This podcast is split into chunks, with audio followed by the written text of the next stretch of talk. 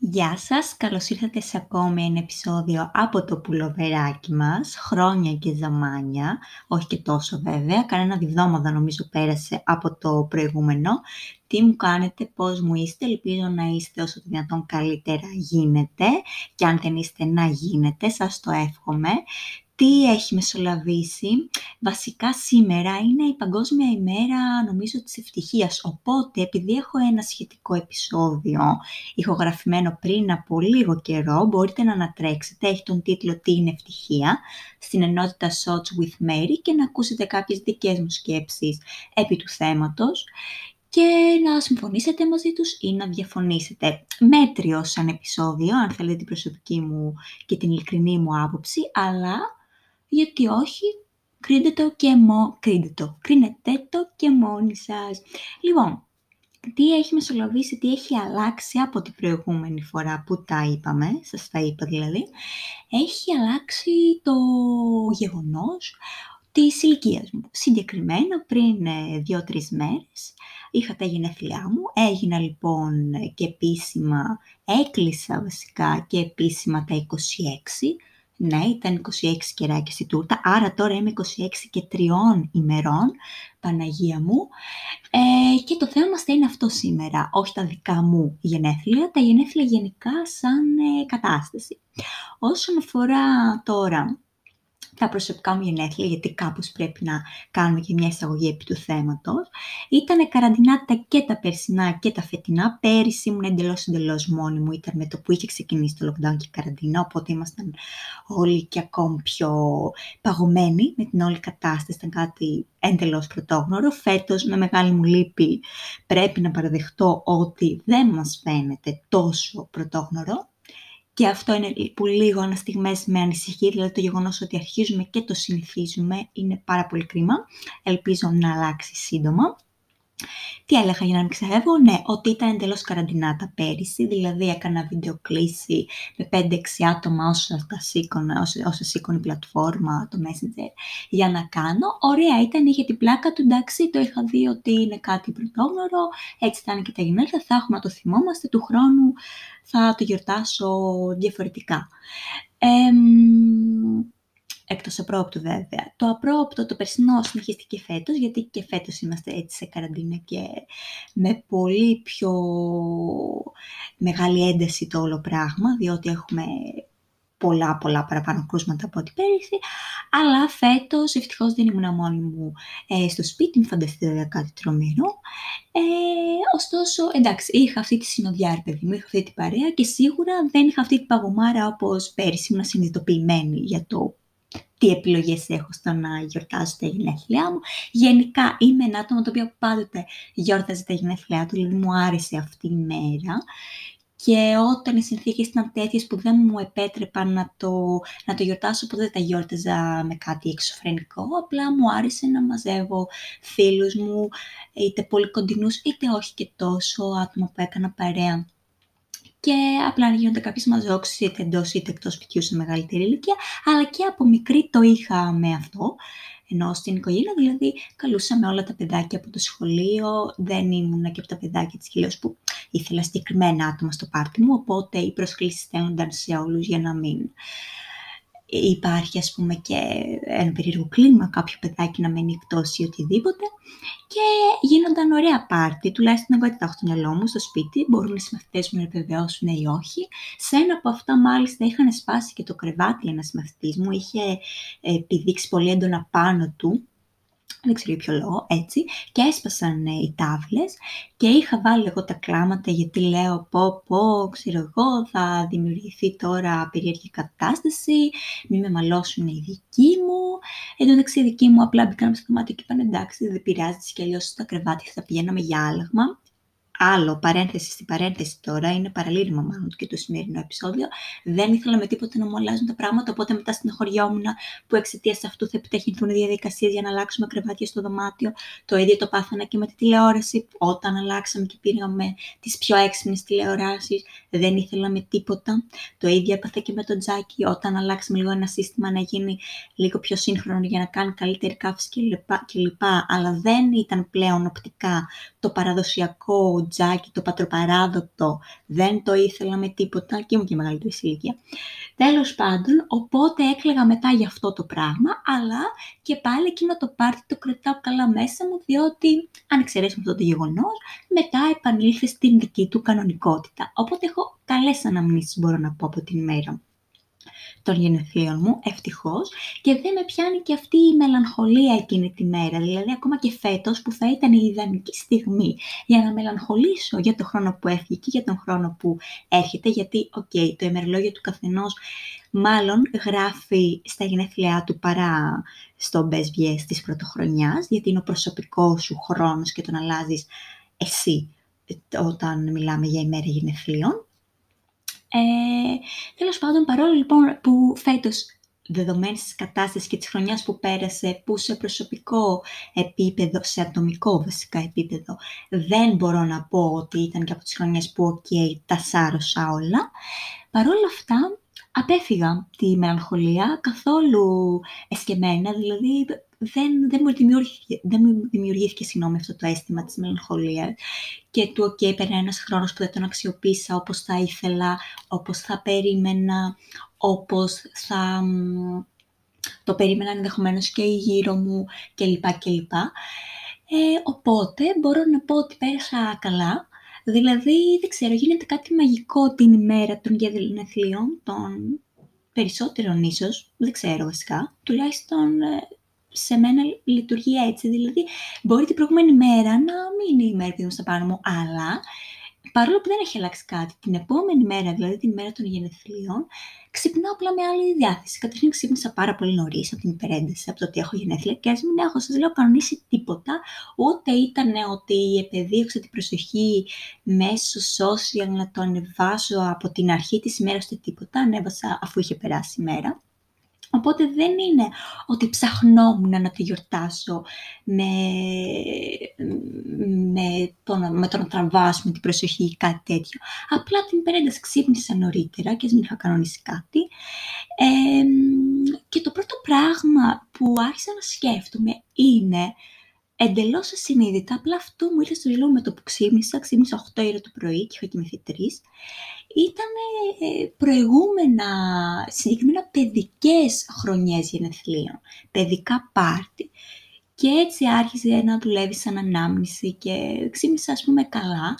Και μετά άκουγα pop, τραγούδια, δεκαετίες 90-2000 και πέρασα πάρα πολύ ωραία μόνη μου μέχρι εκείνο το σημείο, δηλαδή τραγουδώντας, χορεύοντας κυρίως. Είχα πάρα πολύ καιρό να χορέψω, πραγματικά πάρα πολύ καιρό. Και μαζί με αυτά τα τραγούδια ξυπνούσαν και άλλα πράγματα που ήταν ευχάριστα όμως. Οπότε ήταν πολύ εντάξει σαν φάση. Έφτιαξα και γλυκό βεβαίως το προηγούμενο βράδυ, με μια συνταγή την οποία είχα δοκιμάσει μικρότερη, μια θείας μου συνταγή, πολύ ωραίο γλυκό ψυγείου. Έβαλα βέβαια υπερδοσολογία στο ζαχαρούχο γάλα και βγήκε πάρα πολύ γλυκό, οπότε δεν είναι για άτομα που έχουν ψηλό ζάχαρο. Ωστόσο βγήκε πεντανόστιμο, ακόμα το έχω τρώω. Και τέλος πάντων, γενικά αυτό μου ήρθε και ένα πακέτο courier ACS που δεν το περίμενα. Συγκεκριμένα πήρα εκείνη τη μέρα του πρωί να ρωτήσω εάν θα έχει φτάσει, γιατί είχα δώσει deadline μέχρι εκείνη τη μέρα. Τέτοια είμαι. Το ήθελα οπωσδήποτε μέχρι τα γενέθλιά μου, γιατί αφορούσε εξωτερική εμφάνιση κλπ. Και ήθελα να αλλάξω λίγο εκείνη τη μέρα, να νιώσω λίγο πιο. Τέλος πάντων, και παρόλο που μου είπαν ότι δεν θα μπορούσε τελικά να παραδοθεί εκείνη την ημέρα, με το που γυρνάω από το σούπερ μάρκετ, είχα πάει να πάρω τα κεράκια μου κλπ. Χτυπάει ο courier, ναι, γεια σας, από εδώ, και ήταν το πακέτο. Καταχάρηκα. Παρόλο που δεν είμαι έτσι άτομο που ξετρελαίνεται τόσο πολύ και έχει ανάγκη τα τέτοιου είδους υλικά αντικείμενα όπως καλλιντικά ή καλοπιστικά κλπ. Πραγματικά το είχα πάρα πολύ ανάγκη εκείνη τη μέρα. Δηλαδή το ήθελα, έτσι το είχα φανταστεί και μου βγήκε, μου πήγε πάρα πολύ καλά. Θα πείτε τώρα τι λέει τρελή, ναι, και όμως χάρηκα, το χρησιμοποίησα και ένιωσα έτσι πάρα πολύ όμορφη εκείνη τη μέρα. Είχα καιρό να νιώσω έτσι, οπότε παρακαλώ την επίοικιά σας, είναι σημαντικό κάπου και πού να κάνουμε πράγματα, πού να ανεβαίνει η αυτοπεποίθησή μας, ειδικά όταν δεν είναι σε πολύ ψηλά επίπεδα. Οπότε, δεν ξέρω, ήταν από τις μέρες που χωρίς ουσιαστικό λόγο και μόνο το γεγονός ότι Ήταν μια μέρα που ήξερα ότι κλείνει ένας προσωπικός μου κύκλος τυπικά και άτυπα, ουσιαστικά και μη ουσιαστικά ταυτόχρονα. Ένιωθα ωραία. Αυτό. Και γίνεται και το άλλο, και το εξής. Την ημέρα των γενεθλίων, όταν πας να σβήσεις τα κεράκια σου με τη τούρτα. Εγώ όταν ήμουν μικρή δεν ήξερα πού να κοιτάξω. Είχα κλασικά τον πατέρα μου απέναντι να τραβάει με τη φωτογραφική τη κουμούτσα. Εντάξει, πιο παλιά χρόνια.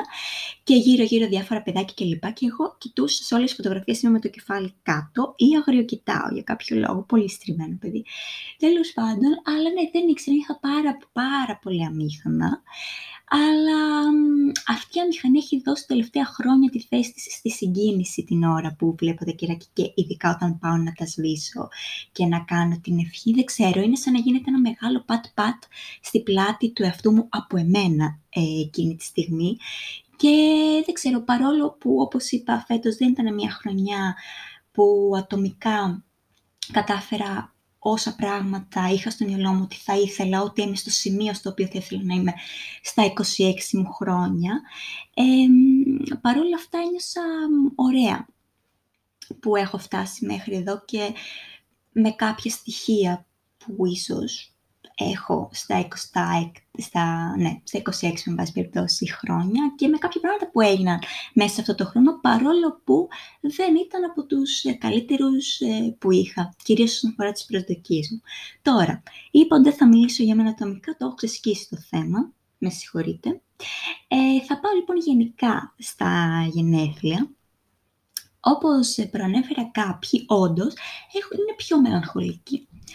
Γιατί τώρα μπορεί να είναι πιο μελαγχολική την ημέρα των γενεθλίων. Εφορμούμενη και από εμένα, δηλαδή από δικές μου σκέψεις πριν έρθει όμως αυτή η μέρα, όχι τόσο εκείνη τη μέρα. Καταλαβαίνω ότι μεγαλώνοντας, δεν ξέρω αν έχει να κάνει με αυτό που λένε ότι είναι μέχρι να μπει το 3 μπροστά και γιατί τώρα έχοντας κλείσει τα 25 είμαι πιο κοντά στο να μπει αυτό το 3 και έχοντας κλείσει και τα 26, Παναγία μου. Οπότε δεν ξέρω, εν πάση περιπτώσει, ίσως είναι αυτή η μελαγχολία εκείνης της ημέρας αποτέλεσμα είτε των προσδοκιών που έχει κάποιος για εκείνη τη μέρα, δηλαδή το πώς θα τα γιορτάσει. Οπότε όταν η πραγματικότητα δεν ανταποκρίνεται σε αυτή την προσδοκία που είχε, απογοητεύεται με αποτέλεσμα να κάνει άσχημες σκέψεις και να πέφτει ψυχολογικά. Είτε μπορεί να είναι μια υπενθύμηση αυτή η μέρα για το τι δεν έχει κάνει στο χρόνο που πέρασε, οπότε εάν ρίξει το κέντρο βάρους εκεί, μπορεί επίσης να πέσει ψυχολογικά. Μπορεί αυτή η μέρα να του υπενθυμίζει κάποια απώλεια που είχε το χρόνο που πέρασε από τη ζωή του. Ίσως αν του στέρισε κάποιο άτομο τα πρώτα του γενέθλια μετά από αυτή την απώλεια, να του φέρουν μια μελαγχολία που πλέον δεν είναι κοντά σε αυτό το άτομο. Μπορεί να κρούει τον κόδωνα στο τι άτομα έχω γύρω μου, ίσως να μην παίρνω την αγάπη που θέλω από τα άτομα που έχω γύρω μου, ίσως να επαναξιολογώ κάποιες καταστάσεις και αυτό να με ρίχνει αν το πρόσημο είναι αρνητικό. Και ίσως όλοι αυτοί να είναι λόγοι που να συμβάλλουν στο να είναι κάποιος, να βιώνει μάλλον κάποιος πιο μελαγχολικά την ημέρα των γενεθλίων του. Ειδικά όσο αυτή η μέρα σηματοδοτεί και όλο περισσότερα κεράκια στη τούρτα, που σημαίνει ότι μεγαλώνει ο χρόνος από μόνος τους σαν έννοια, μπορεί να λειτουργήσει είτε λυτρωτικά και θεραπευτικά είτε αγχωτικά. Κυρίως, ξαναλέω, όταν μιλάμε για ηλικίες εκεί πιο κοντά στα 30, που κοινωνικά το 30 είναι τζις, μετά βέβαια και το 40 είναι τζις, και γενικά όταν μπαίνει η αλλαγή της δεκαετίας είναι λίγο τζις, ή όταν το γυροφέρνεις λίγο αυτή τη χρονική περίοδο. Είναι λίγο ένα θεματάκι, εάν δεν έχεις εκπληρώσει όσα πράγματα περιμένεις εσύ από τον εαυτό σου έως εκείνη τη στιγμή, ή όσα πράγματα περιμένει ο περίγυρος ή η κοινωνία από εσένα μέχρι εκείνη τη στιγμή. Γι' αυτό πρέπει σε κάθε περίπτωση να επαναξιολογούμε τις ανάγκες και τα θέλματα. Δηλαδή, το ότι εγώ δεν έχω πετύχει αυτά τα πράγματα τώρα με στεναχωρεί επειδή όντως εγώ προσωπικά νιώθω άσχημα που δεν τα έχω πετύχει, ή επειδή θεωρώ ότι γύρω μου το βλέπουν άσχημο το ότι δεν τα έχω πετύχει, ή η κοινωνία γιατί η κοινωνία δεν είμαι τόσο αποδεκτή επειδή δεν τα έχω πετύχει. Δεν ξέρω. Ξέρω όμως σίγουρα ότι μεγάλο ποσοστό των ανθρώπων, και αυτό το ξέρω όχι τόσο από προσωπική εμπειρία, αλλά έχοντας διαβάσει 2-3 πράγματα πριν κάνω αυτό το επεισόδιο, ότι πολλοί άνθρωποι νιώθουν έτσι την ημέρα των γενεθλίων τους ακριβώς γι' αυτό το λόγο, επειδή αξιολογούν διάφορες καταστάσεις της ζωής τους και βλέπουν ότι δεν είναι πολύ ικανοποιημένοι από αυτές, οπότε έρχονται τα γενέθλια σαν μια κομβική στιγμή στην πορεία τους, σαν μια υπενθύμηση κατά κάποιον τρόπο, θυμίζοντάς τους ουσιαστικά όχι μόνο τα καλό κείμενα, αλλά και τα κακό κείμενα της δικής τους πορείας. Εξαρτάται βέβαια και από το τι άνθρωπος είσαι και πού θα εστιάζει, γιατί σίγουρα σε έναν χρόνο που περνάει έχεις και καλό κείμενα και σίγουρα έχεις και κάποιες προσωπικές μάχες που έχεις δώσει και τις έχεις κερδίσει, οπότε γιατί να μην εστιάσεις σε αυτό. Και όσον αφορά από το θέμα του χρόνου που περνάει, συγκεκριμένα φέτος μου τέθηκε σαν σκέψη στο μυαλό ότι ίσως ήταν η πρώτη χρονιά που θα χαιρόμουν για την ημέρα των γενεθλίων μου, ακριβώς επειδή φεύγει από πάνω μου αυτός ο χρόνος και ίσως θα μπορούσα να το εκλάβω σαν μια νέα προσωπική αρχή, σαν μια νέα αφετηρία αυτή τη μέρα. Ωστόσο, γενικά, έχω πει επανειλημμένα σε όποιον με ακολουθεί στα podcast και γενικά στη ζωή μου, στην πραγματική ζωή, ότι δεν μου αρέσει και δεν πιστεύω τόσο στις μέρες που τις κάνουμε λίγο σημαίες για νέες αρχές κλπ. Γιατί πιέζουμε και λίγο τον εαυτό μας και είναι και λίγο φαινομενικό όλο αυτό. Οπότε, εν τέλει, πραγματικά ασυνείδητα και πάλι δεν μπόρεσα να το δω έτσι, σαν μια αφετηρία, για παράδειγμα, τα γενέθλιά μου. Και εν τέλει κιόλας δεν μου βγήκε σαν χαρά επειδή φεύγει αυτός ο χρόνος που, δεν ήταν από τους καλύτερούς μου. Διότι υπερίσχυσαν άλλα πράγματα που με έκαναν να τον εκτιμήσω και να νιώθω αυτό το κλισέ, ίσως που λένε, αλλά πραγματικά είναι πολύ σημαντικό, μια ευγνωμοσύνη για το τι έμαθα σε αυτό το χρόνο που πέρασε, για το πώς διαμόρφωσα τον εαυτό μου σε αυτό το χρόνο που πέρασε και ακόμη και για τις κακές πτυχές του εαυτού μου που είδα, γιατί όντως είδα τον χρόνο που πέρασε, αλλά το σημαντικό είναι όταν υπάρχουν αυτές οι κακές πτυχές, οι κακές σκέψεις, οι αρνητικές, πράγματα που δεν σου αρέσουν σε σένα, τουλάχιστον να τα συνειδητοποιείς, να πεις ότι it is what it is, είναι αυτό που είναι, δεν θα το αφήσω να εξακολουθήσει όμως να είναι έτσι, μπορώ αυτό που είναι, εφόσον δεν μου αρέσει, να το πάρω και να προσπαθήσω να το διορθώσω ώσπου να τα καταφέρω κιόλας. Οπότε νομίζω ότι εξαρτάται σε κάθε περίπτωση από πού θα ρίξουμε το κέντρο βάρους σε όλα τα πράγματα στη ζωή μας, έτσι και στην ημέρα των γενεθλίων μας. Μπορούμε να εστιάζουμε σε όσα δεν πετύχαμε, σε όσα δεν έχουμε, σε όσα δεν καταφέραμε, σε όσους ανθρώπους δεν καταφέραμε να κρατήσουμε ή να αποκτήσουμε στη ζωή μας, αλλά όπως μπορούμε να κάνουμε όλα αυτά ή να εστιάσουμε στον χρόνο που φεύγει, μπορούμε να εστιάσουμε και στα γεγονότα τα οποία καταφέραμε, στις ωραίες καταστάσεις στις οποίες βρεθήκαμε, στα ωραία μαθήματα ή σκέτος στα μαθήματα τα οποία πήραμε και στο να είμαστε χαρούμενοι που μπορέσαμε και ολοκληρώσαμε ακόμα ένα κεφάλαιο στη ζωή μας, ακόμα έναν χρόνο, με ό,τι αυτό συνεπάγεται. Και τέλος πάντων να το δούμε και αλλιώς. Και αν δεν μπορούμε να το δούμε ούτε έτσι ούτε αλλιώς, τουλάχιστον να βάλουμε μουσική δεκαετίας 90-2000 και να χορέψουμε με τις επιτυχίες του Τριαντάφυλλου, του Λάμπη Λιβιεράτου και τι άλλο άκουσα. Άκουσα εννοείται ένα τραγούδι που μίλησε στη ψυχή μου. Δεν ήταν από αυτά που άκουσα και έτσι χάρηκα, ρε παιδί μου, άνοιξε η ψυχή μου. Αλλά από τους Μπλε, το συγκρότημα, το πιάνω φωτιά πραγματικά. Εκείνη τη μέρα έδωσα πολύ βάση στους στίχους και είναι πάρα πολύ ωραίοι στίχοι. Ξεκινάει και πολύ ωραία, δηλαδή ταιριάζουν και σε μια μέρα γενεθλίων. Παρόλο που δεν είναι πάρα πολύ αισιόδοξοι, γιατί ουσιαστικά περιγράφουν λίγο το συμβιβασμό κατά τη διάρκεια της ζωής του ατόμου.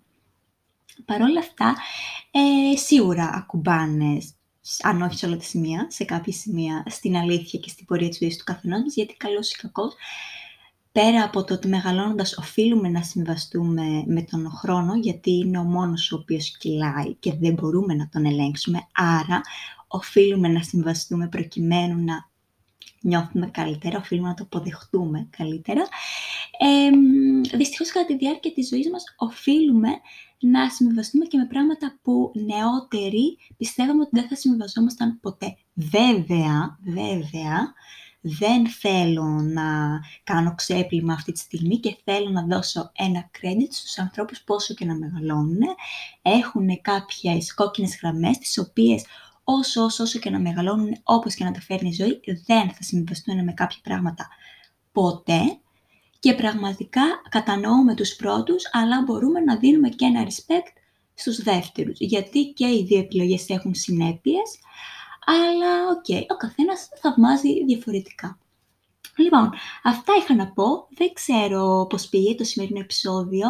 Νομίζω είχα και άλλα πράγματα να θίξω, αλλά αυτή τη στιγμή δεν έχω κοντά μου τις σημειώσεις μου. Ελπίζω ωστόσο να κάλυψα ένα κομμάτι του καθενός το τι θα ήθελε να ακούσει σε ένα σχετικό επεισόδιο γενεθλιακό. Για όσους είχατε γενέθλια, χρόνια σας πολλά. Για όσους έχετε σήμερα γενέθλια, χρόνια σας πολλά. Για όσους θα έχετε γενέθλια, χρόνια σας πολλά. Και κυρίως όμορφα, γεμάτα πίστη, ελπίδα, όσο το δυνατόν περισσότερη αισιοδοξία και πάνω απ' όλα υγιές μυαλό και καλή καρδιά. Τα λέμε σε ένα επόμενο. Φιλιά πολλά!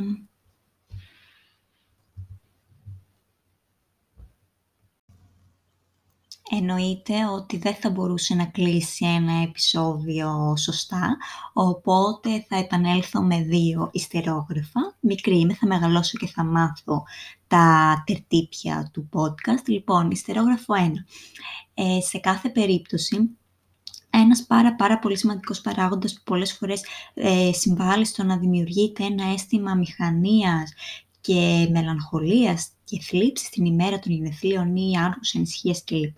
Είναι ο εξής, ότι δηλαδή υπάρχει μια κοινωνική επιταγή, ένα κοινωνικό πρέπει ή ένα πρέπει από τον κοινωνικό μας περίγυρο, αν όχι εν γέννη της κοινωνίας, σχετικά με το τι ήθιστε πώς ήθιστε να γιορτάζει κανείς την ημέρα των γενεθλίων, γιατί υπάρχει το γενικό κλισέ και στάνταρ, της μάζοξης, της μουσικής, των ποτών, του φαγητού, της καλής διάθεσης κλπ. Οπότε, εάν εκείνη η μέρα εμάς δεν μας βρίσκει στην ενδιάθετη κατάσταση που να μπορεί να υποστηρίξει κάτι τέτοιο ή εάν οι συνθήκες είναι έτσι που δεν μας επιτρέπουν να το ζούμε ως η άλλη ή η κοινωνία περιμένει να το ζήσουμε, έτσι, ή και εμείς ακόμα θα περιμέναμε να το ζήσουμε με βάση το τι ήθιστε να γίνεται εκείνη τη μέρα, μας πιάνει μια αναστάτωση και νιώθουμε κάποιες ενοχές ή κάποια ντροπή ή λέμε τι πάει λάθος με μένα και μήπως δεν έχω ανθρώπους που με αγαπάνε και μήπως δεν αξίζω και τι συμβαίνει εν πάση περιπτώσει και δεν μπορώ να υποστηρίξω αυτό το οποίο προσδοκάτε να γίνεται εκείνη την ημέρα, να συμβαίνει. Οπότε είναι πολύ κρίμα να ακόμα και μια τέτοια μέρα να μας δημιουργείται θλίψη ή ενοχή, απλά και μόνο επειδή δεν πληρούμε κάποια κουτάκια που περιμένουν γύρω να πληρούμε εκείνη την ημέρα ή να νιώθουμε υπόλογοι επειδή επιλέγουμε να το γιορτάσουμε διαφορετικά ή ακόμα και επειδή επιλέγουμε να μην το γιορτάσουμε, γιατί δεν είναι και υποχρεωτικό. Οπότε σε κάθε περίπτωση είτε ανήκουμε στη μία κατηγορία που θέλει να το γιορτάζει με τον τρόπο ο οποίος ήθιστε να γιορτάζετε, είτε ανήκουμε στην άλλη κατηγορία που είτε από επιλογή είτε από συνθήκη δεν γίνεται να το γιορτάσουμε έτσι όπως ήθιστε, θα πρέπει να μην νιώθουμε υπόλογοι γι' αυτό, να μην καταπιεζόμαστε περισσότερο, να μην έχουμε τέτοιου είδους ψυχαναγκασμούς που να μας δημιουργούν εκείνη τη μέρα αρνητικά συναισθήματα, να αποδεχόμαστε ότι έτσι είμαστε εμείς και γι' αυτό επιλέγουμε να το γιορτάζουμε έτσι ή ότι έτσι έχουν έρθει τα πράγματα και γι' αυτό θα το γιορτάσουμε έτσι και δεν θα πρέπει να βάζουμε περισσότερα κουτάκια στο μυαλό μας και να ασκούμε περισσότερη πίεση στον εαυτό μας. Και ένα δεύτερο ιστερόγραφο έχει να κάνει με το ότι είναι πολύ υγιής η διαδικασία και πολύ βοηθητική στην περίπτωση των παιδιών και της διοργάνωσης κάποιας μικρής εκδηλωσούλας προκειμένου να γιορτάσουν τα γενέθλιά τους. Αυτό ίσως αφορά περισσότερο γονείς ή ανθρώπους που έχουν άμεση επαφή με παιδιά. Είναι, λέει, πολύ σημαντικό να γιορτάζετε αυτή τη μέρα πόσο μάλλον όταν κάποιος είναι παιδάκι, γιατί με αυτόν τον τρόπο το παιδί βιώνει και εκλαμβάνει την αποδοχή της οικογένειας και των φίλων του, που είναι πολύ βασικό για ένα παιδί το οποίο ακόμα είναι πολύ εύπλαστο και εύθραυστο ταυτόχρονα και έχει πολύ μεγάλη ανάγκη την αποδοχή καταρχήν της οικογένειας και σε δεύτερη φάση των φίλων και γενικότερα του κοινωνικού του περίγυρου. Βοηθά λοιπόν το παιδί αυτό να χτίζει την αυτοπεποίθησή του και την αυτοεκτίμησή του, και αφετέρου η διαδικασία της διοργάνωσης μιας μικρής εκδήλωσης. Δεν χρειάζεται να μιλάμε για κάτι που θέλει πάρα πολύ κόπο ή να είναι πάρα πολύ ακριβό ή οτιδήποτε. Βοηθάει όμως και στο παιδί να παίρνει, και για το παιδί δηλαδή, να παίρνει αποφάσεις και να νιώθει ότι η γνώμη του μετράει, για παράδειγμα, δηλώνοντας την προτίμησή του στο τι χρώμα χαρτοπετσέτες να επιλέξει, στο πώς θέλει να είναι η τούρτα του, στο ποιους φίλους θέλει να καλέσει κλπ. Οπότε βλέπουμε ότι κάτι που για τους μεγάλους μπορεί να μην είναι πολύ σημαντικό, οφείλουμε όταν τα βλέπουμε μέσα από τον φακό ενός παιδιού να φιλτράρεται πολύ διαφορετικά, γιατί η ψυχοσύνθεση είναι πολύ διαφορετική και θα πρέπει να λαμβάνετε υπόψη. Αυτό τώρα λοιπόν σας αφήνω. Γεια σας, γεια σας και γεια σας.